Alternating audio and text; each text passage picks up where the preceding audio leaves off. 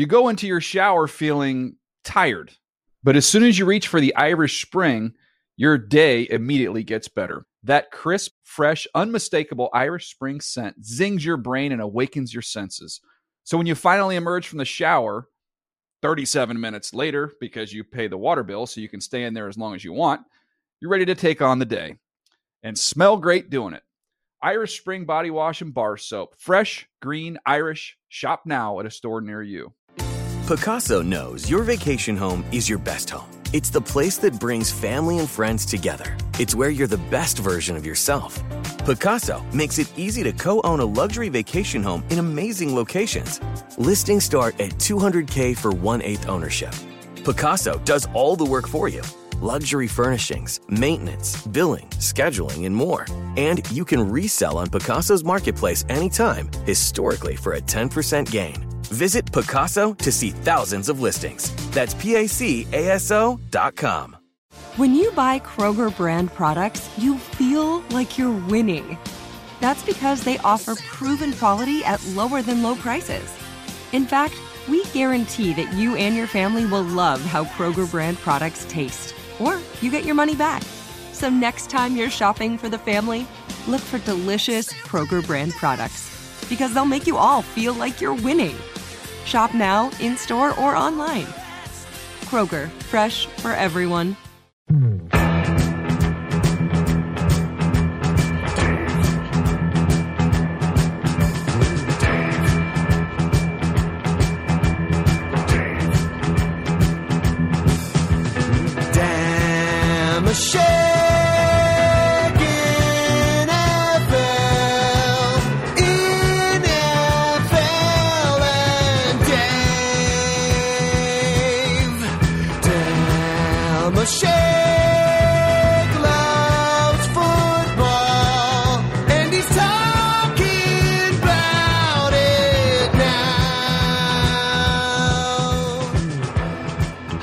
football fans. It's your old pal Dave, Dave Dameshek. What's going down? Hope all's well wherever you are.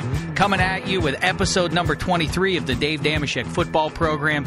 As always, available on iTunes. We appreciate you subscribing, commenting, ranking, all that hooey and applesauce. And uh, listen, we are, as if I need to tell anybody, we are now seven days away from kickoff. New Orleans at Green Bay. Three words ooh, la, and la. Joining me as always, my main man. Is he a sidekick or a co host? I don't know what he is, but I know, like I say, he's my main man. NFL.com's Adam Rank. How are we, Rank? Hey, boss. Thank you for having me. I think employee is the proper term there. Lackey? Lackey. Well, I was trying to give myself a little bit more respect there, but okay. Either way, listen, I don't want to get caught up in that jazz because it's summer, but it's just Right. about done, Rank. I don't care. It's always weird how the calendar, how the seasons go.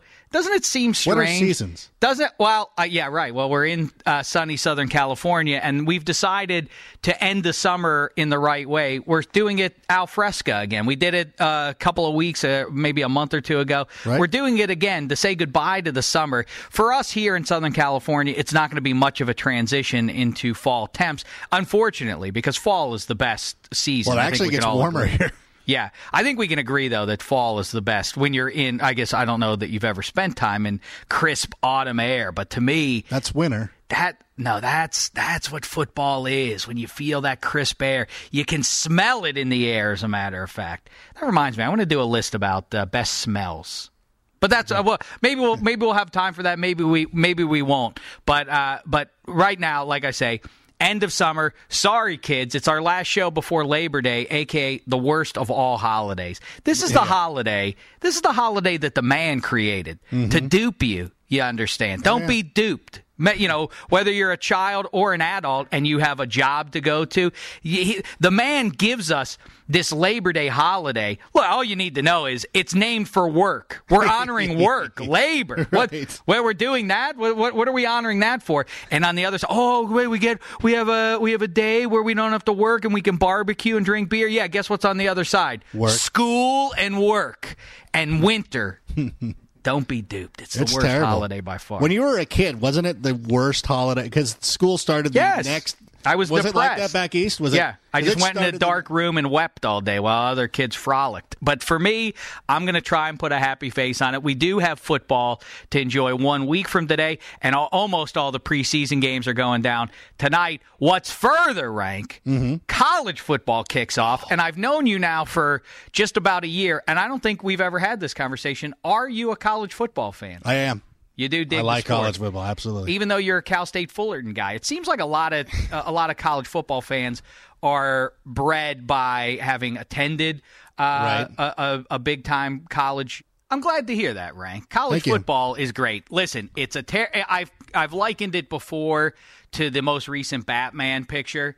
It was a very good picture, highly acclaimed and everything. Uh, uh, uh, you know, we, the the Joker and so on. It was it was gangbusters, but it ended kind of lamely. The whole Two Face story didn't it feel like a half hour too long? That's what Yes. college football's like. It's so engaging for the vast majority of it that you almost forget when you're in the middle of when you're watching the Joker and Batman go back and forth. You almost forget if you're going through a second or third viewing that oh this movie's going to end terribly because you, you, you, you, you're so absorbed by what's going on. Right. That's how college football goes. Once you're into conference play, it's it's it's so delightful. You almost forget. Oh yeah, this thing ends in lame fashion on January seventh or eighth on late on a Tuesday night. Yeah, but to that to that extent, though, you also watch it when Boise State plays Georgia.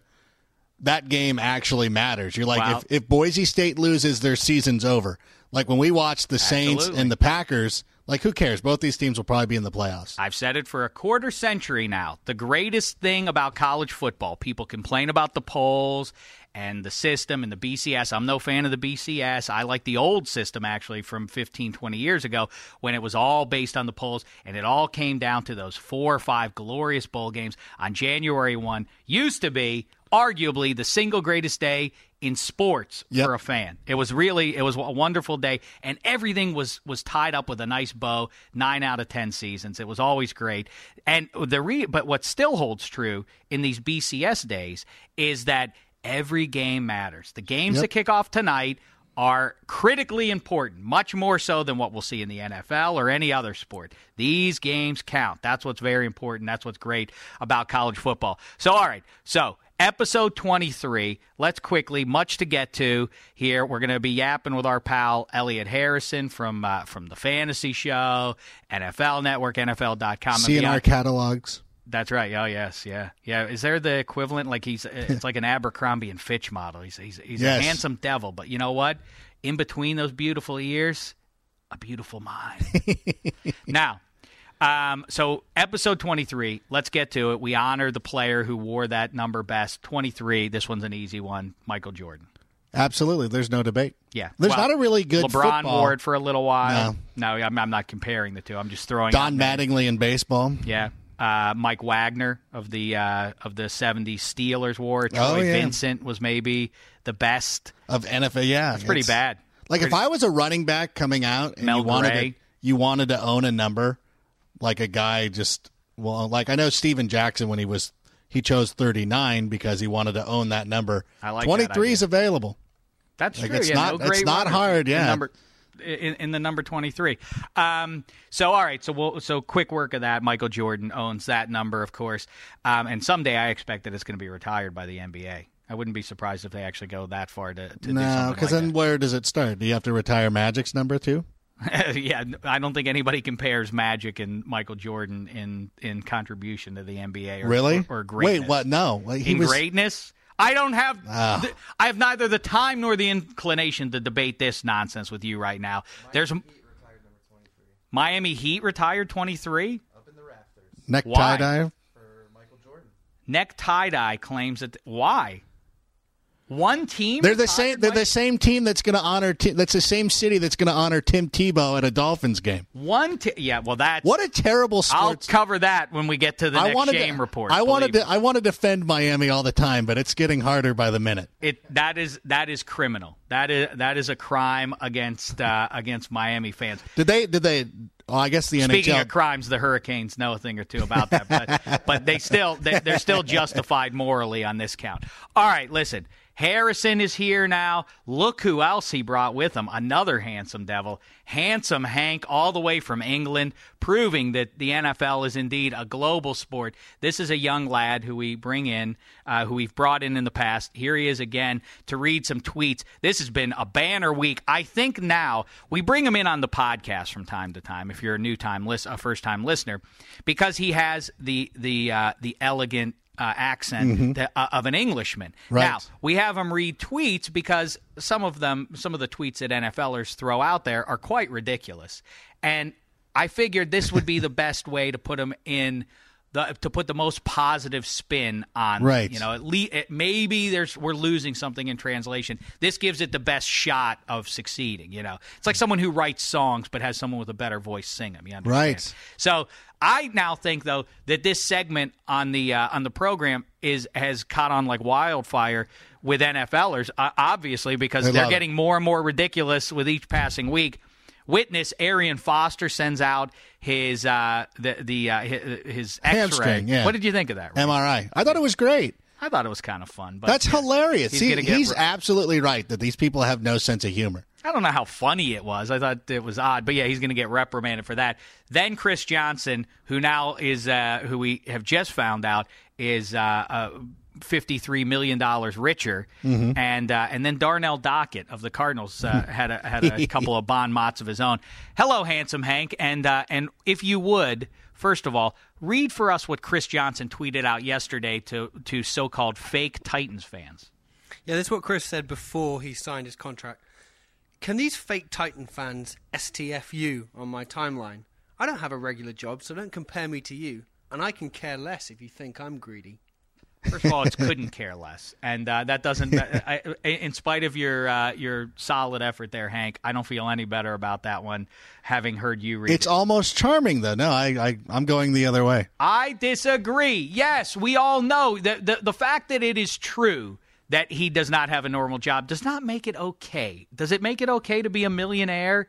Well, I don't think anyone in this room qualifies to address that, but Well, uh, you're close. were any of us millionaires, would it be okay to talk about? Well, you don't understand. I, I make a lot more money than you, so Right. you know that that would be you know, you signed my paycheck, so you know what I'm crass to yap that way. That's right. I forgot I have to sign your paychecks, being your boss. Well, here's the thing: millionaires are just better people. Clearly, based on these tweets, you know what I say? I, I I've seen it on TV. You know what I learned by watching really. Uh, what was the show Cribs on MTV? Yes. Cribs. You know what that reminded me of is that powerful like Scarface? cliche. The power. Yeah, yeah, that's true. The powerful cliche.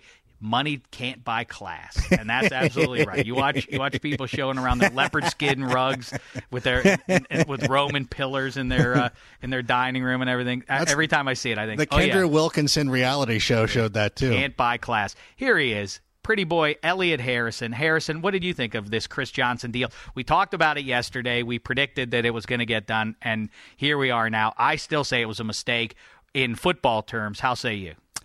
Well, I told you yesterday that I felt that Frank Gore and Chris Johnson were different situations. Uh, Chris Johnson hasn't taken a beating, and if you think about watching his game, you never see him get blown up by anybody. He takes the glancing blows, and he always tends to fall forward.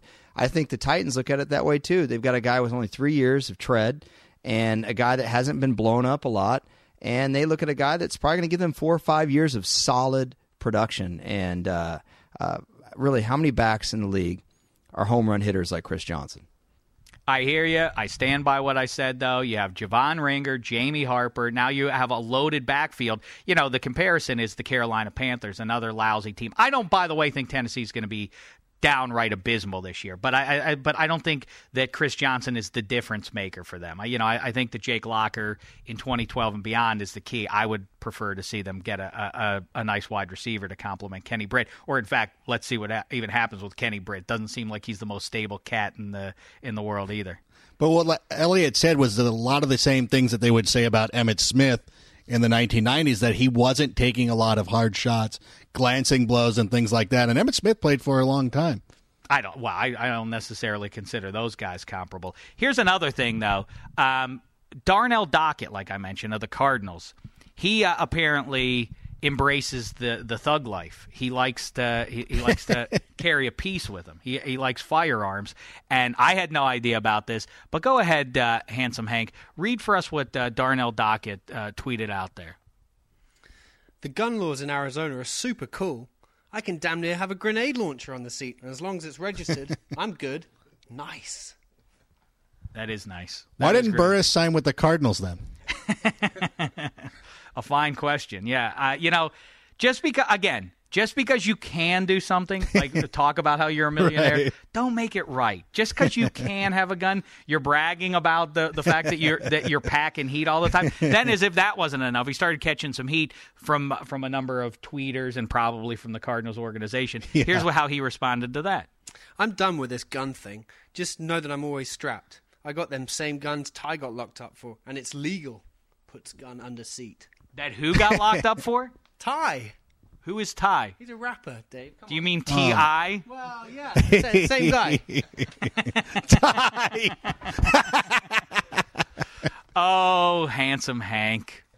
You're making uh, Engl- uh, the Englishman look hipper with every passing tweet. Can I just say, Dave, that, Yes. that he's completely right about the laws in Arizona. I got by with my Whizzinator no problem last time I flew through town.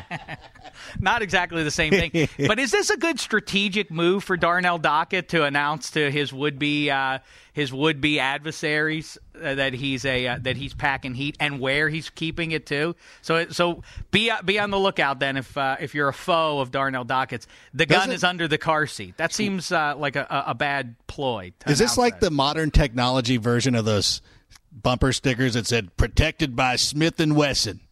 ah Remember yeah? those? It's Or, like yeah, I know you can have this gun when you pull it from my cold dead hands. I know people who don't Which- own a dog who uh, who have the sign out there. Uh, you know, be beware dog on the inside. That's true. Maybe that's what they. And I just that's- dropped a, a Red Dawn reference on you, and you just missed it. I'm sorry. You're right. I did. I'll still take those over baby on board. And my child is an honor student in fourth grade at Hansborough Yeah, Elementary. more braggadocio. That's what this society's become. Yes. I'm a millionaire now. I'm packing heat and a grenade launcher. My kid's on the honor roll in middle school. It's all the same to me, don't you see? All I right, to do a study on those kids, though. Find out what eventually happened to them.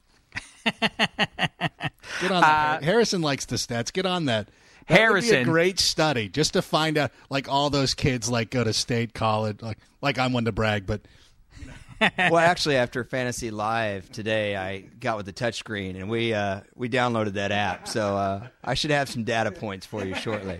Looking forward to that. Um, now, Harrison, like I say, we're a week away from NFL kickoff. The preseason games are almost all of them, at least, are uh, are going to be wrapped up tonight, and uh, college football kicks off. You're a Texas guy. Are you a big college football guy? Not at all. Not at all. That's a shame. I know it's a shame. I, I, It's the I hate- wrong answer. I hate to be the buzzkill, but you know, in Texas, I've always felt like high school football is number one, Cowboys are number two, and college football is three. And growing up in Dallas, SMU got the death penalty, and that was the biggest hmm. school around. So when I'm 12 years old, there's no football. But there had to be. I you know I saw the thirty for thirty, the ESPN documentary where about was that. TCU? TC TCU TCU is Fort Worth.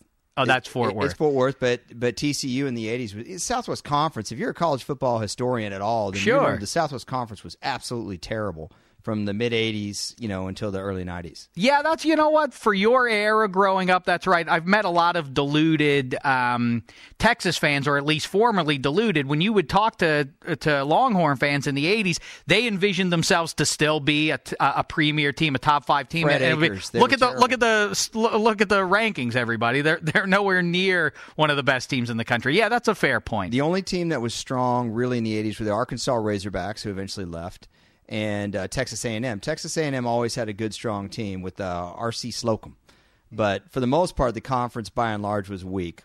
That's fair, but but I will say that Texas. I think you're a little off on your history. Texas was good in the early '80s. Early they 80s. they actually were in contention. They went into New Year's Day at least once, if not a couple of times, with a shot at the national crown and lost in the Cotton Bowl, and that uh, and that uh, that cost them a national crown. I know that happened at least once. I can't cite Well, the and, year and for in, that. in the interest of full disclosure, I went to University of North Texas, formerly known as North Texas State.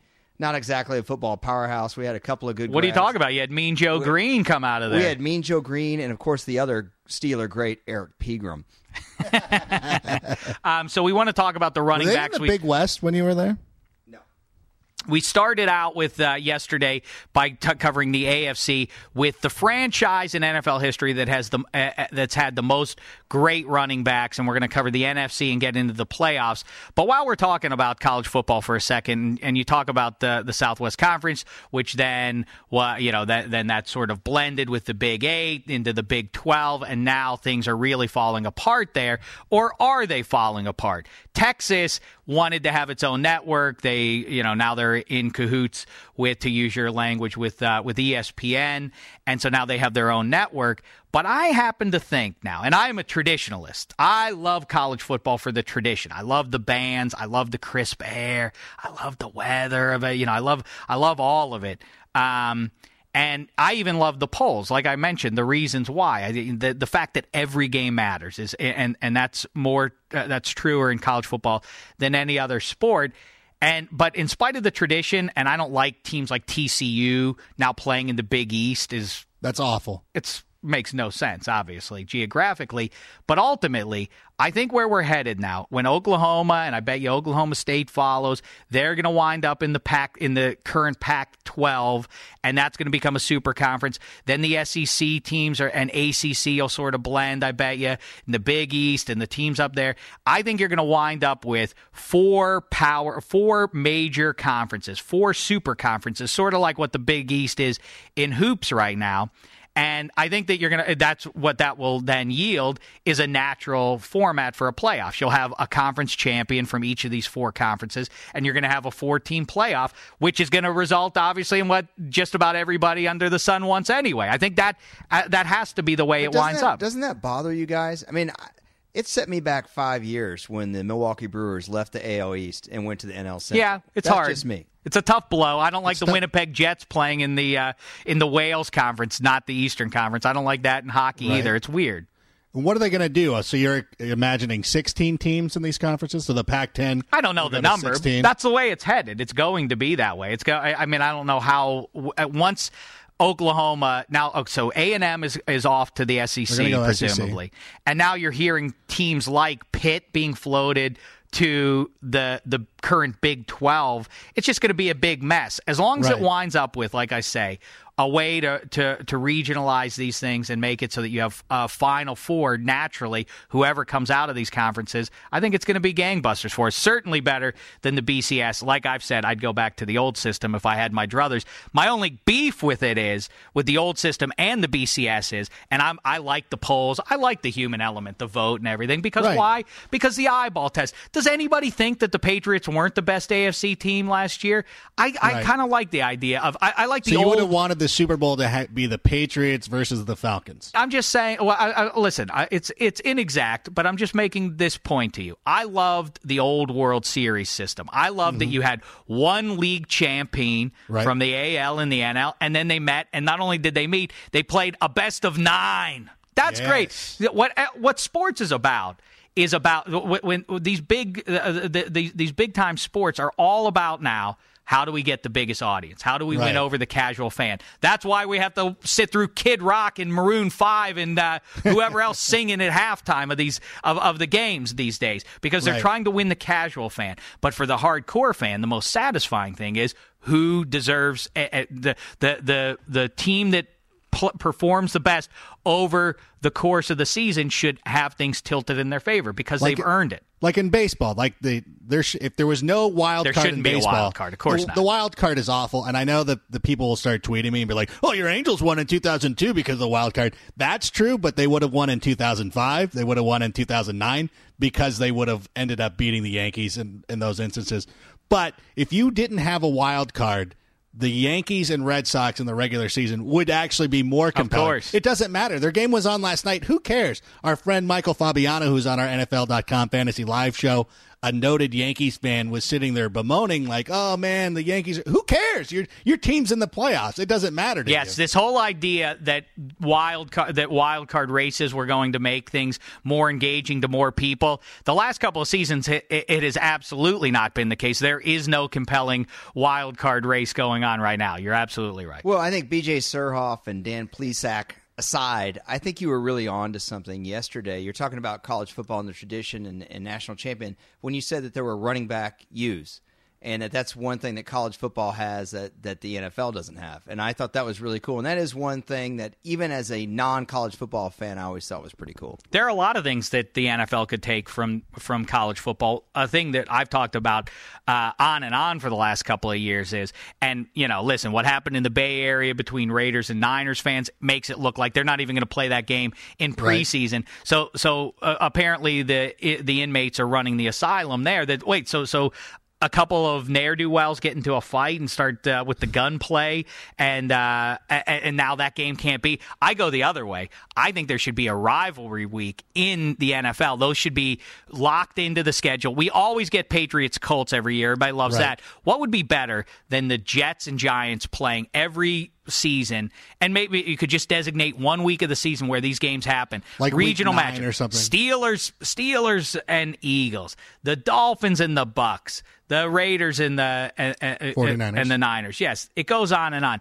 That would be great. That's something the regional. That's what you're going to lose from college football is the great regional element. There's much more regional pride associated with college football than there is the NFL. Nobody says like, man, the North is way better than the, the you know than the South is. Nobody t- uh, that conversation doesn't happen Well, in bit. NFL divisions, but it definitely matters. Like SEC, that is so you're talking about regional pride. Texas folk definitely used to be proud, at least, of the Big 12, Southwest Conference kind of thing. The Pac 10 people always had a chip on their shoulder. We don't get our respect, but we grow good football players out here in California.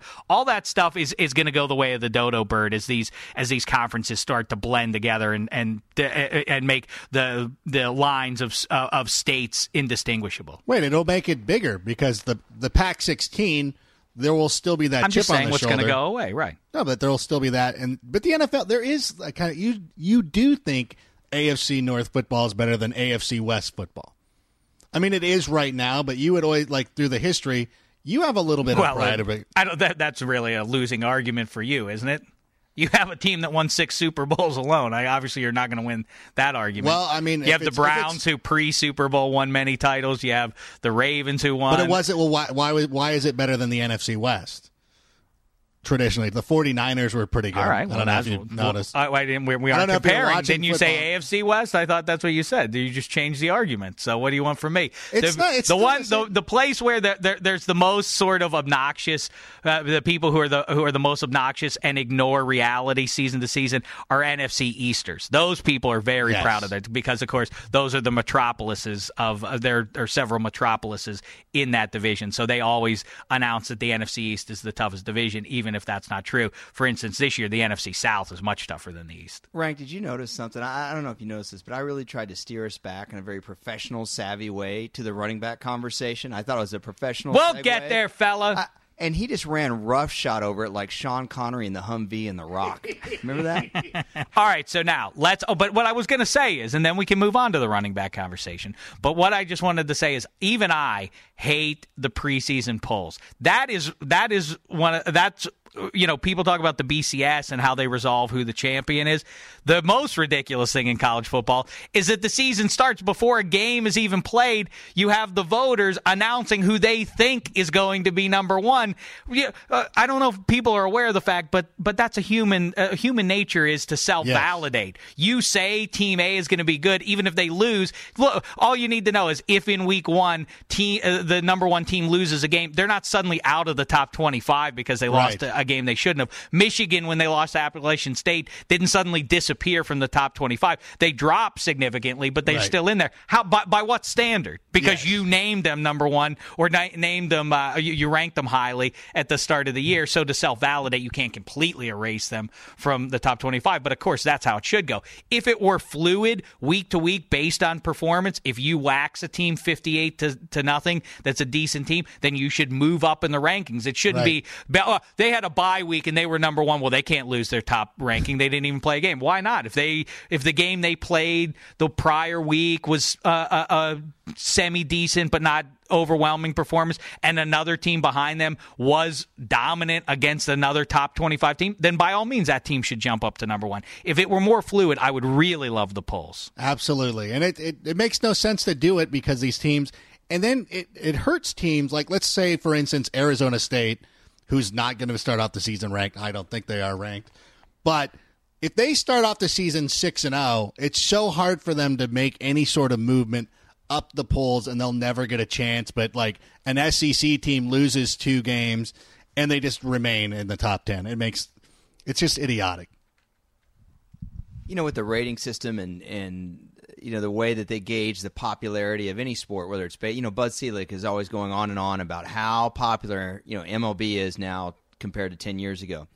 Do you think either one of you guys, since I'm a non-college football fan, that there's as much drama in college football now as there was, say, in '83 when Miami and Nebraska played? Absolutely not. The elongated uh, postseason. I mean, it always was strange that games are ending in, you know, teams' regular seasons are ending uh, around Thanksgiving or maybe the first week of December, and then you're waiting three or four weeks for the Right. next game for the decisive game of the season. But it's even crazier that you're now beyond the entire holiday season, and it's it's January eighth, and like I say, it's a middle of the week at night. It's very. I mean, I, I don't think they would continue with it if it wasn't bearing huge financial fruit for them. But uh, but it's obviously a system that no one's happy with except for the people that are lining the pockets from uh, from from the amount of loot that they're bringing in. I'm Uh, not even sure that there's a bowl game on January 1st this year because it's on a Sunday. Oh, then probably not. Then, yeah, J- w- uh, that yeah, they'll shift the bowl games. Yeah, you're right. They'll probably be. Wow, that makes it tough. I forget what they do. Did they do it on Saturday then, or no? It's a it's a holiday. It's a holiday on Monday is so January second will be the day the bowl games are played. But but Harrison, to your point, here's what else the NFL could steal from uh, college football. The Heisman Trophy is lame now. There is no correlation between um, success, winning the Heisman, and, and future success. And not that that's what it should necessarily be, but it does obviously help the the the significance of the trophy if guys, if you know, guys go on to great success in the NFL. O.J. Simpson and guys like that, you know, to to, to build on that and, and become legendary at the next level. It really started to get murky around the Bo Jackson time. Doug Flutie, USFL, really. I think if you wanted to say what tarnished the Heisman Trophy more than anything, it's the the um, Heisman Trophy because you have Bo Jackson, Doug Flutie, um, uh, Mike Rozier, guys who all went to the USFL, and then it got to be strange. What so wait, does he and Herschel Walker, all those guys? That whole era sort of diminished the significance of it because it didn't then translate into NFL success. But beyond that guys like Jason White and Gino Torretta winning it, that just makes the the value of, of the trophy meaningless. You know, it used to it used to be a portent of of future. su- You you got that. That was sort of a, a something to put on your resume when NFL teams were looking at you with the first overall pick. There is no correlation whatsoever between the two. That being I'll- said, the NFL should have a better MVP award. There is no MVP. It's the biggest sport in, in the world, or at least in the U.S. The the NFL is, and yet that's the least identifiable MVP season to season. We know who gets the NL and AL MVP every year. Mm-hmm. The the, it, it, the Hart Trophy in hockey is more significant. The NBA Trophy is a huge deal annually. Uh-huh. The Heisman, uh, even uh, even what, Still a big deal, though. But not as big. But based on what I just Reggie said, Bush won't even give his back, so But- it's still a big deal. but no, but you it's really hard to cite who won an NFL MVP because too many different people announce one. It doesn't have a cool name. We need to get a cool name for it and a cool trophy. That's what it's all about. We should do a thing where you're able to take back an MVP award like they do the Heisman and be like, Peyton Manning, you really didn't deserve that MVP award in 2009. We're taking it back and giving it to its rightful owner, Kurt Warner. Here's where the Heisman Trophy got. Yeah, but I love the idea. I do love the idea of Harrison being a Dallas Mavericks fan, having to watch his Mavericks get smoked by Golden State the year that Dirk Nowitzki gets the MVP. How how grimly ironic it must have been to be like, this is the MVP of the league. Here's where the the most egregious example of a Heisman Trophy robbery. I'm gonna I'm gonna ask you guys: Is it Gino Torretta winning it over Marshall Faulk, or is it Danny Wuerffel winning it over Jake Plummer? Danny Wuerffel winning it over Marshall Faulk, or is it Gino Torretta winning it over Marshall Faulk, or is it Danny Wuerffel winning it over Jake Plummer? Neither of the above. I will. I, neither of the above. Andre Ware winning it over Ironhead Heyward. That's exactly that, that- No way. Andre Ware was unstoppable. I think. Well, you talk about. Well, I'm talking about 2020 hindsight and using hindsight. Andre Ware was absolutely a product of the system. Ironhead Heyward on a mediocre team uh, was was just uh, was just about unstoppable. I'll tell you another one that's close to my heart. My freshman seat, my pre- my freshman year at Indiana University. Anthony Thompson Anthony Thompson. was I mean he at, when he player. when he was done had the Big Ten record for touchdowns career and had he he almost returned a kickoff against Purdue in the in the Oak bucket in the Oak and bucket game had he done that the Hoosiers would have gone to a better bowl game. Uh, No, what was that? Was that his sophomore? No, that was my freshman year. They would have they would have had a better record, and he would have been because they don't give Heisman trophies to to uh, guys on losing teams. They would have then gone to uh, a bowl game, and he would have gotten the Heisman trophy. Well, to Adam's example, I because I, really don't remember. Wasn't Faulk even more dominant as a freshman than he was later on? And that might have been some of the Wuerffel. That could have been with the Torretta thing. Yeah, that could have been. He was awesome right out of the gate. Got injured a couple of times, but a lot of times this becomes a career achievement award, and so you have things like that. But any the fact that Marshall Faulk does not have a Heisman Trophy is an outrage.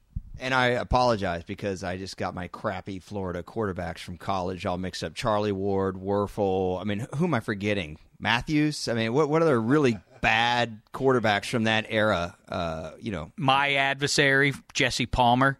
Jesse Palmer. I had Oh, to man. call him. I, I told Detail How many- a few how many- episodes again. I had to call and apologize to him for asking him about how many women he betted on The Bachelor. And- and that was that was out of bounds. He's the one who went on a national TV and courted uh, single women and went behind closed doors. But I'm the bad guy. I have to apologize for asking him about that. Hey, and I was thinking before we get into the running backs, how many people do you think completely forgot or never even knew that Jim Kelly was a University of Miami quarterback?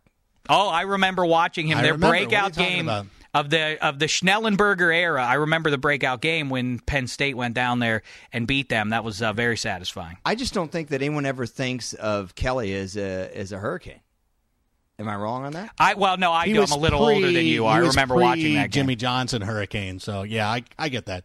What are you talking about? The kids who comment on the NFL.com articles, they don't, they wouldn't even know that Vinny Testaverde or Steve Wall. They wouldn't be able to write. They like, oh, Warren Sapp went to Miami. I had no idea. Oh, listen, that maybe that's why you're getting negative feedback. If you want to give uh, Rank some feedback, at Adam Rank is the way to hit him him up on Twitter. At Dameshek is how you can reach me. Harrison, still sadly not up to speed on 21st century technology. Get on there, fella. I, I have a MySpace. Not the same thing. All right, I got a Friendster request from him. All right, let's get into this uh, into this running back thing. So, let, just to bring you up to speed, here's where we left off yesterday. We went through the AFC, and of course, if you missed yesterday's show, shame on you. First of all, second of all, go back and listen to it. And thirdly, what we did was we created not a list of the best teams. What we did was we seeded them like you would the NFL playoffs, a division champion plus two wild cards per conference. Where that left us yesterday was with uh, the Bills winning the AFC East, the Browns winning the AFC North, the Titans slash Houston, uh, Oil, the former Houston Oilers winning the South, and uh, in the West, the Chiefs emerged as your champion. The two wild cards, after much debate, I said it was the Jets, but I deferred to, to Rank and Harrison. They wanted the Colts, so we put the Colts in there, and the Steelers went in with Franco Harris and uh, and Jerome Bettis. Now, Wait, while you're talking about AFC running backs, it just reminded me.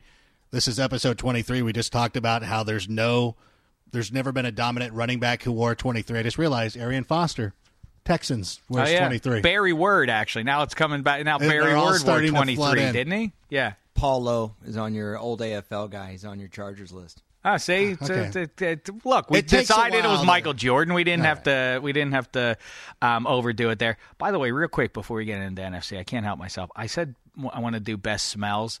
One, uh, what patchouli. How do we stand on patchouli? I know how. I know how neck tie dye the producer stands on patchouli. You're no stranger to it, I assume. You probably. Let me guess. You've been to a number of Phish shows. Not. You're too young for Grateful Dead shows. Did you ever go to a Dead show uh, neck tie dye? Way too young for that. Way too young. Don't slap me in the Yeah, face. I like how he said that. I went to a half dozen myself. I went to see Phish, and it's essentially the exact same audience. What do you want me to say? I think you said it all. But patchouli's a good smell. 37. How do we feel about Patchouli? Well, I used to work at another sports network uh, where this graphics op used to invite everyone to lunch with her, and then she'd smoke a joint while she was like, you know, driving to the restaurant for lunch or whatever. Everyone would just kind of sit there uncomfortably, and then she would douse herself in patchouli. Really, I see. It. I think that is the, the the smell that has the greatest range of opinions. People really cannot stand it, or they really love it, and I dig it. I think it's pretty good. Um, Better or worse than Jamie Dukes, who you said was one of the nicest smelling individuals at NFL Oh, Network. he, he smelled divine, Jamie Dukes, when he paid us a visit in the studio um, last week. Yeah, he was terrific. Uh, here's another good one for you: orange blossom. You ever smell the orange blossom tree? Yes. We have one in uh, in the backyard, and when this thing blossoms in springtime, it's just it's just heavenly. It's just heaven. I I I might say it's my favorite smell in the entire world. I like how he just snuck in too. Like I have a backyard. I live in Southern California, and I actually have a backyard. Does that really count as us- bragging? Yes, it is. The rest of us live in townhouses. It's not several acres or anything. Don't No, worry. it's, it's oh, okay. You're we get it. You're you're the boss. Message received. Harrison, would you like to nominate a smell? I'm going to put a formal list together, I think, but I, I'm not prepared to put my formal list together. But uh, So I guess Dairy Queen bathroom in rural Texas probably wouldn't. Uh, No, that would be on the other kind. That that'd would be on the other worst. kind. That- Yeah. that's all I got. Kind of like the college football conversation that you sucked me into. Even I'm though sorry. I, I'm not a college football guy. all right, listen. If you're if you feel out of Yeah, your sorry. depth talking sorry. college football or smells, then let's talk about the NFL running back. Sorry to insult you by trying to talk. We're just trying to talk ball. Couple guys talking ball. You know, what's good? Garlic when it starts going in the in the pan. You know, in an Italian restaurant, that Mm. one's delicious. Um, gasoline, that's one of those ones everybody seems to like when you go to a gas station. That's nice. I feel like crushed red pepper is uh, a little underrated. A good smell. Good smell, good taste. all Well. I picked it's it up. it's just about essential when you're when you're making any sort of Italian fare, the crushed red pepper. But I'll tell you what's trumped it for me in, in the world of sauce and uh, condiments. I'll tell you what I, I, I've been saying it in 2011. So far, it's been the story. And when I give out my annual awards uh, in late December in a number of categories, I'll tell you in the condiment category, the sriracha sauce is is heading towards the top, man. Look out! Beware uh, the the tried and true names like uh, you know uh, blue cheese, ketchup, dark mustard. You're all you're, you know sriracha is on the rise, and consider yourselves having been warned about this. It's sort of like you know UNC, Duke, and UCLA. Hey, look out! Here comes Butler. Same sort of thing. What happens when you're like going, you know, you're at work, you're super hungry, you get in Mm-hmm. the elevator, and one dude has got McDonald's French fries. Yeah, well, That one's tough. That's a great point. At the at, at LAX, uh, Wait, was that a shot here- at me? At, at LAX, when you walk in there, I haven't eaten McDonald's in probably a half dozen years. Mm-hmm. Um, uh, but when I walk into the airport there and I smell that, I oh my god, it does, my mouth waters. They have something magic in there, something uh, something evil that makes you want to order it. Speaking of McDonald's, they had one in Angel Stadium where the LA Rams used to play. Oh, speaking of Rams, are we going to talk running backs now? Yeah, let's talk running backs right now. All right, very nice. Great, wonderful transition. NFC East, we start, and to me, your division champ is uh, is Harrison's Cowboys over there. What a what a one-two punch. We talked about it yesterday. Emmitt Smith may be the all-time leading rusher in the NFL, but he's no better than number two on my list. Tony Dorsett takes that spot. Bit of a drop off after that. I have Calvin Hill as maybe the third greatest running back in Cowboys history. Guys like Duane Thomas, who had that one good year, uh, but didn't even hit a thousand yards. So pretty significant drop off. Although Herschel Walker, I think, is noteworthy because he obviously was the key figure in making the Jimmy Johnson era Cowboys go. And Well, I think you're right to have- sending him to Minnesota and getting those draft picks back. Sure, but I think you're right to have Don Perkins on here because he played in the '60s when the Cowboys started off as an expansion team. He ran for 6,200 yards in only nine seasons, and that's back when they played 12 games and then 14 games. So he was actually a pretty good player, and he's in the Ring of Honor. I'm surprised though that these are you know the NFC East. Uh, you know, uh, even though I said that their fan bases tend to um, maybe exaggerate how how great the division is season to season. I'm surprised that these storied franchises, these old franchises, have not uh, not a terribly impressive uh, group of running backs collectively. The Eagles have nobody. I mean, Brian Westbrook is probably their best runner ever. The Redskins had John Riggins, but then after that, it's a it's a mediocre group. The Giants, their greatest running back ever. I mean, big names, but Tiki Barber is probably their best ever. Frank Gifford, I don't even know that you can count as a running back. I mean, uh, the majority of his career he was a runner, but then uh, extended his career as a wide receiver. Joe Morris had some nice years. Ottis Anderson with that Super Bowl team, but overall, disappointing uh, group of running backs. Yes. Well, Rodney Hampton was a pretty underrated player. He had some Yeah. big seasons in the '90s. But rank, I don't know that I can put the Giants over the Redskins here on this list. When you're looking at what John Riggins, Clinton Portis, Larry Brown, Stephen Davis, impressive names. I think the, the thing is, is I think Dave got it right, but I think he was underselling Frank Gifford, who is a better player than most people. Well, he credit yeah, he's in there. But I will say this also um, that uh, you can check. Oh, the, by the way, you can check this all out at NFL.com. Look for the the podcast link, and um, and in there I will put my full listings up there uh, when, as soon as we finish here. But uh, I, I hear you, but you know. Stephen Davis uh, is in all likelihood for the Redskins one of their four greatest runners ever. That's hard to put that team uh, put put that group ahead of like you say Rodney Hampton who had some nice uh, if quiet years. Uh, you know, uh, hard to imagine that playing in New York City that people don't really remember Rodney Hampton that well. But I think you. I don't have much argument with your NFCs. The only thing I'll say is I know that most people feel the NFL didn't exist in the 1930s, but the league's first feature back, they officially started keeping stats in 1933. Mm-hmm. The the league's first feature back, the guy that led the league in rushing three or four times, or was always in that that top group of guys, the Thurman Thomas or Barry Sanders or Emmitt Smith of the era, was named Cliff Battles. And he was a Boston Redskin and then a Washington Redskin. So in the era of when you've heard of Bronco Nagurski, the best back was a Redskin. But I know you're not considering anyone pre 1958. well, once we get into the playoffs, then I do loosen it up, and you can start including guys like that. But come on, I mean, those guys when you're talking about the 30s, they were basically running against the likes of me. That is who was trying to tackle them. So how much how much value can I put on what numbers those guys? But they were up? basically the likes of you, like when Steve Van Buren, who is an old time Eagles running back. Not only did these guys play both ways, and it's funny that you're dismissive of that. It's not like these guys were using any, you know, per.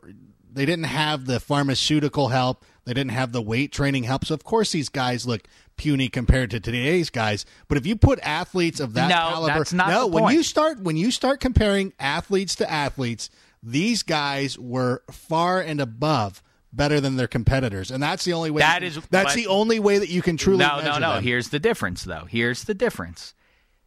The premier athletes in the 30s and 40s were playing Major League Baseball or becoming boxers. The you know Charles Barkley from another era wouldn't would probably not have been an NBA guy. They're, they're- you know that's a fun game to play. Hey, LeBron James would be a great NFL tight end. Chaz Barkley would have been a dynamite defensive end. But they went into different sports. Listen, the the guys that used to be why is the heavyweight division in in uh, in boxing rubbish now? Because those guys are now playing football or another sport. They're not they're they're not going the way of fisticuffs. I'm going to have longer. to support rank on this. Steve Van Buren was six foot two twenty, and that's without weightlifting. He was essentially doing the Rocky Four workout where he was chopping wood, you know, and whatever those really weird workouts. Uh, that was totally bogus, by the way. Drago would have been so much stronger, but that's a whole. Nother he climbed a mountain though. Yeah, he climbed a mountain. Balboa climbed a mountain. That's a, a good- snowy mountain. But with I- nothing but his but his mitts and his and his uh his booted feet, fella. Hey, you give Steve Van Buren some of that Mark McGwire Andro cocktail, and he would have been Eddie George and Walter Payton and Jim Brown rolled into one. So I'm, All I'm totally supporting uh, Rank here. All right, and also the other factor to consider is we have, you know, that was 70 years ago. We have no idea what these guys looked like. We have no idea. We don't have it's- photographs? It's disingenuous to. I'm saying gameplay, and, and we. We have no idea if these uh, what these guys looked like. It's disingenuous when you start ranking guys like that from the 40s ahead of players that we've actually gotten to see uh, to set you- eyeballs on. At least we've seen. At least we've seen extensive footage of Jim Brown and and the 1958 championship game. We have some ability to look at that and see how it might translate. We have no ability to do that with Sammy Baugh. Actually, you can. You can compare him against the players of his era, and against the players of his era, they were pretty good. All right. Well, listen. NFC North. Let's move on to. So we agree the Cowboys. Cowboys least. knees. NFC North. The Bears. I think uh, take this one and uh, and going away. This is probably the be- the deepest division for running backs. I have the Packers in last place in this division. Believe it or not, as much as uh, the power sweep and Vince Lombardi and so on and so forth. Jim Taylor's the best of them. Paul Hornung, obviously the Golden Boy, but not a ton of great ones. And I assume that this goes that the same thing happens to the 49ers and to the Dolphins too is that when you have a dominant QB for 15 or 20 years and Denver is another team like that that then you become uh, you become pass first and then your running backs become uh, a secondary consideration and so that hurts you when we're doing a category like this. The Vikings Adrian Peterson's probably their best. The Lions though Barry Sanders uh, some people would say he's the greatest running back of all time. Billy Sims, who I talk about all the time, had four golden years and then he rips his knee. That keeps uh, them from being a little higher up. But the Bears, they're going to be right there at the finish line with Sweetness, Gale Sayers, and what a number three they have, Neal Anderson, Neal a guy Anderson. who had to take over for A Sweetness. Tecmo stud. He took, oh yeah, he was dandy for a, pitch a stretch there. I mean, you were screwed on that pitch play. If you actually In Tecmo Bowl. yeah, in Tecmo Bowl, if you tried to go up and tackle him, Brad Muster was going to run up to you and knock him off. And then if you took a bad angle and dove, forget it. Neal Anderson was way too fast. Very underrated Tecmo player. The only thing I'll say on your list here, uh, Detroit. I love that you have Billy Sims. Talk about a guy that's been completely forgotten. I talk about it all the time. And, Thanks for you know, listening to the show. You and I are fans of the '80s for sure. We remember how great Billy Sims was. Uh, on the Packers, I think they get penalized less by their great quarterback because Starr didn't throw the ball a lot, but more by what's going on in the league today, which is the running back by committee. You had Jim Taylor, you had Paul Hornung, but they always had other guys that they were running the ball to. And in the '60s, that team was built on just shuttling guys in. Chuck Mercein, I can name them all. Jim Grabowski, uh, Elijah Pitts, who's Ron Pitt's father. They were always running guys in and out, and it basically cannibalized their yardage. So you don't see guys from the Packers of that era having big time numbers. And then the last thing I'll say is what a player Chuck Foreman was. That's right, Chuck Foreman, dandy. He makes the list for the Vikings, and Rob, you know, listen, th- this is certainly a team that could uh, could earn a wild card here when, when we're handing those out because Bill Brown and Darren Nel- Nelson was a, a decade long guy who was sort of that hybrid back, but before teams really Robert had third down backs. Uh, Darren Nelson was nice, but yeah, Robert Smith Robert was great. Smith was a great running back. Odd body type, about six two and lanky like he was and everything. But yeah, he was Totally great. agree. And Robert Smith's last year, 2000, that was the year the Vikings got hammered in the uh, NFC Championship game. I remember I fell asleep. I woke up. It was 34 to nothing at, at halftime. I couldn't believe it. But Robert Smith, if I'm not mistaken, led the NFL in rushing his last year in 2000. Unless it was Edge James, maybe he just led the NFC. Yeah, wasn't he going to retire to become a doctor? I don't Yeah. think he ever went on to do that. I think he kibitzes about college football uh, somewhere uh, on the dial. I'm not sure where. I don't think he ever became an MD. Absolutely, still on TV. Uh, You know, doctor, law. You know, what's he going to do? Go to med school? Be on TV? I don't know. That was supposedly his passion. Though he got into trouble with uh, with Ohio State, didn't he? Long before the sweater vest Tressel and company, that wasn't there a bunch of noise about their academic process, and he put a stink on his university. Wasn't that the way it went down? See, I don't asking me remember. about college football. Oh, you're again, right. Right when I was going to make a cool point. All right, go make your cool point, Hey, cool guy. If you remember, Robert Smith couldn't get on the field because of Terry Allen. So they've actually had Mm-hmm. a, a lot of good backs. They had another guy named Ted Brown that ran for a thousand yards for him in the early '80s. Sure. They also had Ricky. I think he was number twenty three. he was 23, and they had Ricky Young who caught over 80 balls, I think, twice in his career. Very nice. Great information. There you go. Um, yeah, Robert Smith, and and you Looking mentioned at a wild card right Terry now. Allen uh, also had some gangbuster seasons for the Redskins Mm-hmm. after John Riggins uh, went away. I think just before Stephen Davis, um, and it was in the mix there with Earnest Byner when he was up there. Yeah. Um, all right. So, uh, but do we, we? I mean, I, I don't think there's much argument that uh, that Payton and Sayers and, and the rest are give the division crown to the Bears there. Let's go to the South. This is the worst running back division in the NFL. Boy, it's it's it's it's garbage. The Falcons I give it to the Falcons and their best ever is either Gerald Riggs or William Andrews, I guess. Easily William Andrews. Easily? Not, Easily not William statistically, but but uh it's fairly No, close. Dave, we go by the eye test. Riggs, I you know I like to go by that. Listen. Riggs and Andrews were as uh, comparable, uh, you know, in in terms of running style as as I can think of. I remember watching them as a lad and thinking, "Wow, William Andrews is awesome," and then he sort of faded away, and Riggs was the exact same runner. I would go along with that. Thank you. I appreciate Sorry, I- your validation. You got it, boss.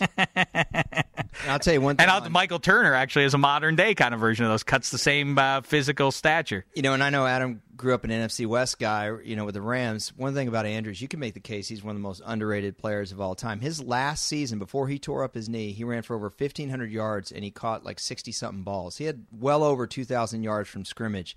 William Andrews was a big time player, and Gerald Riggs in 1985 had over 1,700 yards for a team that went like 3 and 13. That's unbelievable that a guy could get that many yards for such a a team, uh, yeah, a team that you assume was trailing a lot in the second half, so he wasn't getting a lot of uh, carries at that point.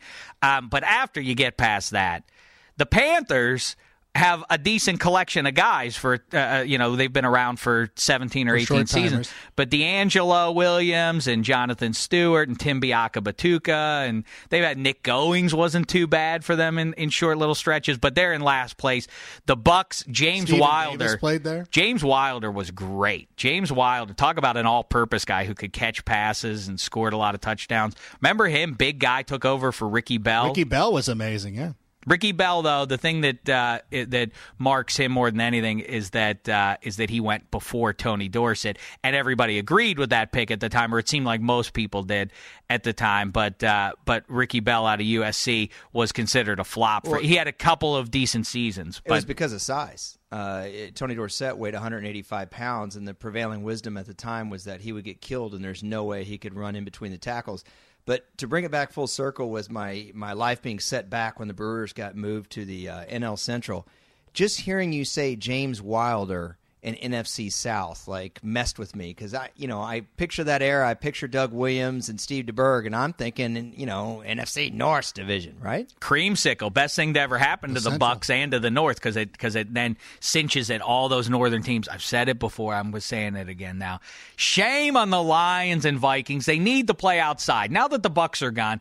You need to rip the domes off. They all need to be playing out in the snow in the conditions. And by the way, it's a home field advantage. Now you've negated your home field advantage, you dopes. I think that they deserve what they get. And then speaking of dome teams, Deuce McAllister, the greatest runner in Saints history. Over but I George remember Rogers? George Rogers wasn't there long enough. He, had, a couple of nice he years led with the, the, league in Skins too. rushing. He led the league in rushing as a rookie, beating out Dorsett. Yep, number thirty-eight, straight out of uh, South Carolina, the Gamecock. 1,674 yards as a rookie, and that record was broken by Dickerson two years later. But George Rogers had some huge years with the Saints before going to the Redskins. He was a big time player. He was only there four years. He was there I have George years. Rogers on the list, that's for sure. And uh, Dalton Hilliard had some nice had, had some nice years. And um, George, we talk about Heisman Trophy winners. I, that was the worst one. 1980, George Rogers got it over Hugh Green, number 99, uh, the the great Pitt defensive end who ripped his knee when he got down to Ta- to Tampa Bay and never really had the career yet. He had he was drafted third. I think LT went second out of Carolina, and Hugh Green went 3 uh, to Tampa Bay and ripped his knee, so he didn't have a, a huge NFL career. But the uh, but imagine the bookend defensive ends they had at Pitt in 1980. Hugh Green on one side, who really should have won the Heisman, and Rickey Jackson, who's in the Hall of Fame uh, as a New Orleans Saint. and don't forget uh, Russ Grimm and Dan Marino. Carlton Williamson. Uh, Dave had some nice year. That listen, they had uh, yeah, Bill Fralic. They had uh, Bill Moss. Bill Fralic is in That a- WrestleMania 3. What a loaded, a loaded bunch. That whole offensive line. You had uh, Jimbo Covert, um, Mark May. What a what I mean, what an unbelievable collection of uh, of players there. All right, so the Falcons are the team there, and lastly, now out to the west we go, and uh, th- this is another p- pretty underwhelming division, except for the Rams. And you go look at their top two: Eric Dickerson and Marshall Faulk. Wait. The- what? Marshall Faulk never played for the Rams. Oh, I forgot. We're, we have to call them St. Louis FC. So what do we do? Are we splitting these two heartbroken. teams off? Or no, no, no. We're going to stay with the Rams. Why? That's what they are. They're, they're the Rams. Eric Dickerson, Marshall Faulk. And what about that? Is your number three? Steven Jackson. How say you, Elliot Harrison, is he going to the Hall of Fame? Steven Jackson, no. He's not going to the Hall of no, Fame. No, but the Rams are so ridiculously deep at running back. You could make the argument the Rams are the best team. Rams and Browns, uh, I would say, because there's a bunch of guys from the 50s that you don't have here. Tank Younger. Uh, you do have Dick Bass listed, Jon Arnett. The Rams have been so deep, and then Lawrence McCutcheon. That's That's right, guy Lawrence from the McCutcheon. '70s. He had four or five 1,000 yard seasons. He went to four straight uh, Pro Bowls. He did. He is the only player in Rams history to throw a super, uh, touchdown pass in the Super Bowl. I remember that. I always think it was to Billy Waddy, but that's not No. correct. Who was that? Smith. Ron Smith. Ron Smith. That's correct. That is correct. So yeah, so they get that one there. Niners had uh, the million dollar backfield with Joe Perry and company. Roger Craig underrated, belongs in the Hall of Fame. Frank Gore, we'll see how he finishes his career off. A, a decent collection of guys there for sure. Seahawks, Curt Warner could have gone down in history as one of the better running backs ever, but ripped a knee and still had some nice years there. And Shaun Alexander, and I'll tell you another guy, Chris Warren. So Seattle, I take back what I said about it being an underwhelming group because that's a nice trio there. Cardinals is what's lousy because after Ottis Anderson, you go with like uh, Stump Mitchell or somebody like that. Well, Curt Warner got the, the triple whammy. He came out the year Eric Dickerson did. So even though he ran for 1,400 yards as a rookie, Eric Dickerson got all the credit. He had the terrible knee injury. And then another guy came through the league with his exact same name almost, except different Yeah, spelling, yeah. who's more famous. So he really got the triple yeah, whammy. Curt Warner. By the way, I'm speaking of the Penn State runner, the the Right. great Penn State that played runner. with Todd not- Blackledge. But so you have Rams, 49ers, Seahawks, Cardinals. But Adam, very interesting omission here. Kind of the Steve Slaton before Steve Slaton, except much better. The fumble prone Wendell Tyler, nowhere to be found on. This Where does he? NFC Who does he list. beat out there? Yeah, there's really well. Who who am I putting him ahead of there? Again, we're talking two different teams, but I would put him ahead of. Uh, if you're talking, but I, he would go on the 49ers list, I guess. No, He's better not than ahead Garrison of those guys. Hearst. Look at look at look at the years Garrison he spent Hearst? there and the numbers he put up there. Garrison Hearst was there longer The than LA you think he did, and he had his best years there. He was the LA Rams are so loaded that I guess Wendell Tyler doesn't. it doesn't make a difference. So let's talk about the wild cards then out of the NFC. I have it as the Lions with Sanders and Sims, Okay. and then I have the Giants with uh, with their Mm. collection. They have depth at that at that position. If you really honestly believe that Tiki Barber is the best running back in Giants history, there's no way they're the wild card team. Well, statistically, and, and it's again, it's depth. I'm Joe Morris was gangbusters. Gang, uh, Joe Morris was great. I thought he was. I remember watching him at Syracuse, and he was a little bowling ball. Then he was a he, was the uh, a pioneer for guys like uh, uh, MJD. He's, He was that sort of style. Adrian Peterson is better than any Giants running back.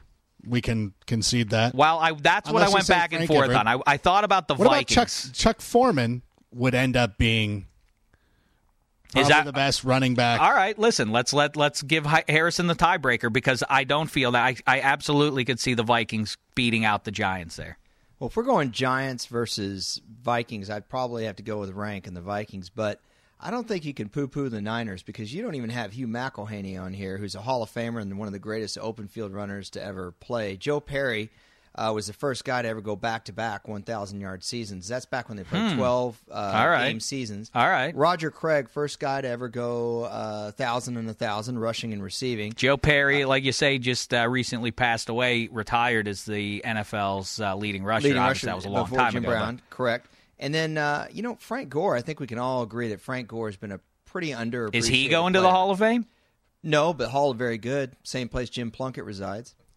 Um, all right. Well, listen. So wait. So now we're, we have a three-way tie. So does this mean that we have to let neck tie dye have a vote in this thing? Neck tie dye. The Giants, the Vikings, or the Niners? How say you? Niners all the way. Roger Craig. Oh, and you, we didn't even talk about Ricky Watters. You're kidding me. Wow, Ricky Watters. Ricky That's a- Watters. I don't think he makes the list though because he, he because it again you we're not talking about what the individual did over the course of his career. It's what he But did his with that 49er team. years are better than Garrett. They got to be better. Ricky than Ricky Watters though spent as much time in Philly. As a matter of fact, I have him on the Eagles. I have him listed on the Eagles team, not with the Niners. He didn't spend enough time there really. But I think I think you're looking too much at rushing yards, and Ri- someone like Ricky Watters, you have to think about their involvement in the passing game. All and right. that's what made Walter Payton the best back ever. Was was that he was a three pronged guy. He could block, he could catch, and he could run. All right, well, So- you're just you're, uh, So the that's- Lions are automatically in. They have to be Barry Sanders and Billy Sims. How can you So possibly? Lions and then I guess Niners. That's their top two. If we're going Niners, but I feel a little. All right, I'm going to let Elliott slash necktie I have this one, but I know that necktie I voted for the 49ers only because it he thinks in his crazed head that it might somehow get him to go to Haight-Ashbury for a long weekend or something. Don't. But you know what? He kind of looks like Manu Tuiasosopo, and he he had a little uh, cameo with the Niners. Didn't Yeah, that's true. mid-eighties? All right, listen. If you want your Niners in there, that's fine. I have news for you. They ain't winning uh, a game anyway in the rugged NFC playoffs. Let's quickly go through these playoffs. In the wild card, I have the Titans beating the Steelers, and I have the um, the Colts defeating the Chiefs. Ever so slightly, they barely get in at the mm-hmm. eleventh hour, and I have them nipping. Uh, I have them. I have them just barely nipping the Chiefs there.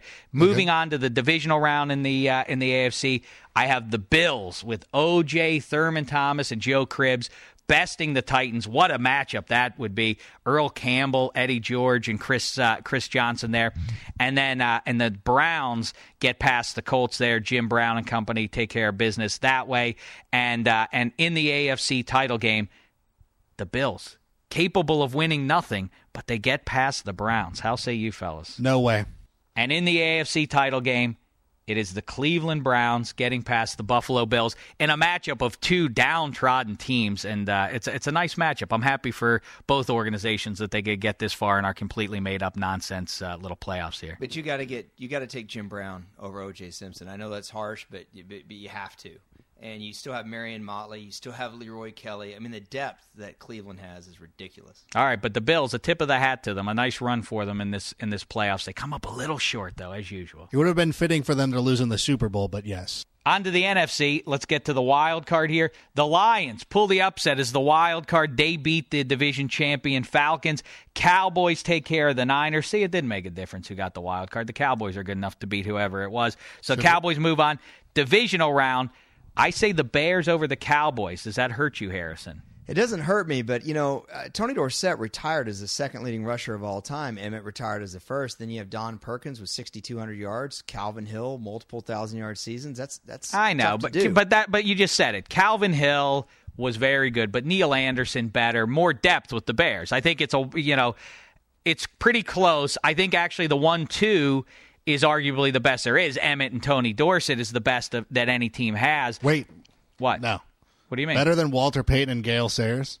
Well, Gale Sayers. I'm talking about body of work. I mean, it's e- but even if you call No, that, then, you, then you start bringing in the old guys like Bronco Nagurski. That's what I'm saying. I'm I- well. Listen, I give it to the Range. Bears. Do we agree? Do we agree then that the Bears beat the Cowboys in that one?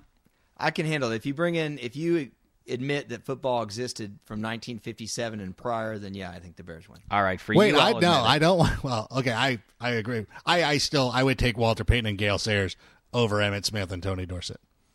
I mean, it's very close, but e- even if you are going to make that a wash for the But sake of argument, the depth with the Chicago Right. uh, definitely knocks Dallas out. If Rams Adam- beat the Lions. Yeah, though. and if Adam calls him Tony Dorsett, am I allowed to say Joe Theismann?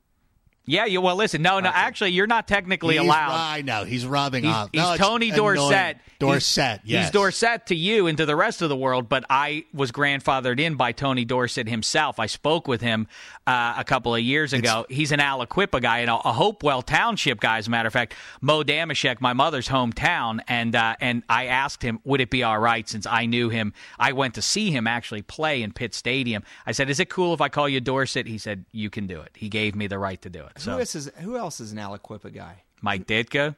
Mike Ditka. Yep, yep, yep. Doc Medich. A lot of great, listen, a lot of great football. Ty Laws from Aliquippa. Great football. Steel Town. That's the steel country. About 45 minutes outside of downtown Pittsburgh. All right, to the NFC title game we go. Oh, but I do, uh, we agree Rams obviously beat the Lions. Yes, Barry Sanders and. Billy Sims notwithstanding. Um, now, to the title game. This is the big one. Rams over the Bears. Some are calling this the Super Bowl before the Super Bowl. Some, some are saying whoever wins this game wins the whole thing.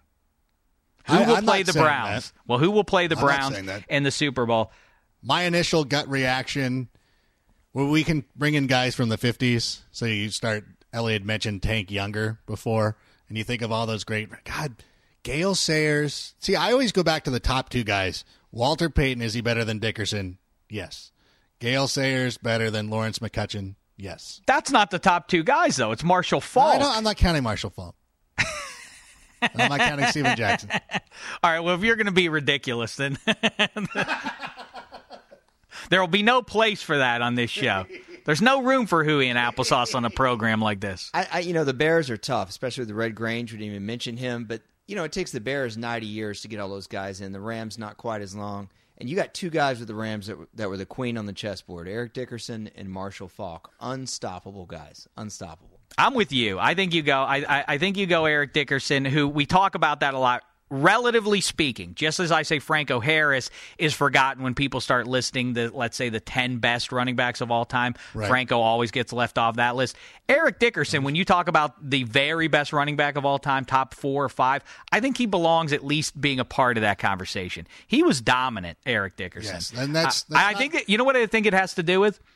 I think it has. My hypothesis is his running style. There was something so fluid and graceful, and uh, it, it seemed like. Did you ever see Eric Dickerson dive? Did it, it never seemed like he ever had to? He was always running upright away from everybody, and somehow that hurts him in a way. I, I feel A like. little bit. And don't compare him to Franco anymore. But, anyways.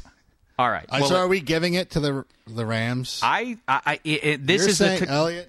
I'm okay with it. Closest contest out there. I want to be officially on record as saying the Bears. You say the Bears, but the tiebreaker. Because it'll be I- great when the Rams move back here, and I tell Kurt Warner and Marshall Faulk, like, what are you guys doing here?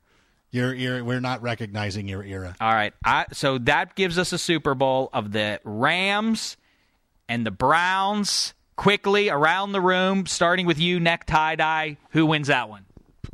Easily the Browns. Gotta love Jim Brown. Easily. I was waiting to say like, wait, who made the Super Bowl again? That's what I thought your answer was going to be. I'm glad you were on. You, you were on You the ball. what? I'm going Browns, and I'm going to mention a couple names that we didn't mention before. Ernie Davis, just for potential, Mm-hmm. and Bobby Mitchell, Hall of Famer, started his career with Cleveland before he went to Washington. Didn't even mention him. Yeah, but he was the other guys. right, but it was a wide receiver for the majority of his career, though. Not with Cleveland. All Not right, fair. Cleveland. Listen, I, I believe me. I investigated his placement on this list, and yeah, he definitely is worth mentioning. It's kind of a hybrid. All right, Rank, how say you? Hey, necktie dye, what number was Jim Brown? 32, baby. Wow. All right, he got it. All right, good for him. Good for necktie dye. Well, I uh, I'm going to seal it. Browns, just because the start, Jim Brown, Marion Motley, Leroy Kelly. What number was Marion Motley, Dameshek? He was number 76. Done. Wow, yes. Done. Yeah. Well, you listen. I'm no dope. I don't know what you think I am, Harrison. But I know my numbers. I know my uniforms. I know my NFL history. Well, listen. I hold the I hold the veto vote. You guys all vote for the Browns, and I hold the veto power. It is the Dave Dameshek football program. Oh yeah, I forgot. But you're world champion is the Cleveland Browns. You're exactly right. Congratulations. They they've never won a Super Bowl, but they win this Super Bowl as having the greatest running backs in the history of the NFL. So what have we learned here? What have we achieved? I guess having great running backs doesn't equal uh, Super Bowl championships. And that Brian Sipe should not have thrown that pass. That's exactly right. Well, really, Red Right eighty eight. that's Ed right. It's not that he shouldn't have thrown that ball. What Sam Rutigliano should have done was put Don Cockroft on the field to kick the field goal. So what? He missed a couple of kicks there. Head on style. Icy, I don't care what. It was close enough. That's the right play. That's the that's the percentage play. You have old man Cockroft kick it through the uprights and move on to the title game. Where was Lou Groza? Former Hall of Famer Browns guard. Talking about kicker. 76, I think that was his age in 1980 when that when that game was played. All right, well listen, Harrison, always a delight to see you. We'll look forward to seeing you on Twitter at some point soon, and in the meantime, we'll see you on uh, NFL.com and NFL Network, yapping about fantasy and uh, and real football both. We'll see you actually for the fantasy live show tomorrow. Me, Rank, Fabiano, Money Smith, Rank, Gangbusters work. Make sure you check out Rank's Pick Six, really strong stuff. Uh, the five guys that you will run into in your fantasy draft. Yeah, Six, but yes. Six guys. What I say? Pick six. You said five. Oh, I said pick six, five guys. Yes. No, there's Hey, when you do 1981 tight ends of the NFL, will you bring me back on? Ooh, I like that. so we can Yeah. do a little Jimmy Mickey Shuler Giles. versus Jerome Barkley. I love it. Jimmy Giles, Mickey Schuler, Joe Billy Joe, Sensor. what, Jo- Billy Joe Dupree. And Doug Cosbie. And Doug Cosbie. Yeah, people talk. You talk about this as being the year of the tight ends in football, Harrison. Let's not sleep on those early '80s. There were a lot of uh, good tight ends back then. Yeah. All right, Bennie Cunningham. Yeah. Billy Joe Dupree was still in the league. Yeah, that's right. All right. Well, look, I think we've uh, we've said it all. And uh, so for neck tie dye, and for Harrison, and for Rank, we'll be back with more hooey and applesauce later on, including preview of Week One. Rank. The next time we kibitz, we're going to be previewing Week One games that count. Ooh, la, and la. In the meantime, thanks so much, podcasters. It's been a thin slice of heaven.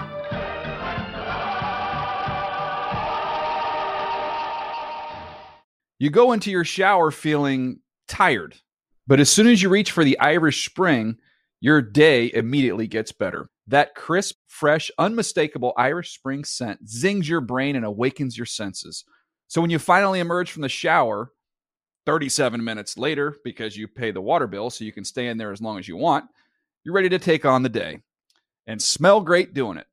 Irish Spring Body Wash and Bar Soap. Fresh, green, Irish. Shop now at a store near you. Are you still searching for your perfect place to call home? Well, now is the time to buy at Fisher Homes. If you're looking to move in before the end of 2024, May could be your last opportunity to start building your dream home and close before the year's end. If you're hoping to move in even sooner, Fisher Homes also has homes that are move in ready and waiting for you, where you can start enjoying the benefits of homeownership even faster. Schedule your personal tour with a new home advisor today at FisherHomes.com and make this spring the season you find your perfect home sweet home. Getting ready to take on spring? Make your first move with the reliable performance and power of STIHL battery tools. From hedge trimmers and mowers to string trimmers and more, right now you can save $50 on select battery tool sets. Real STIHL. Offer valid on select AK system sets through June 16, 2024. See participating retailer for details.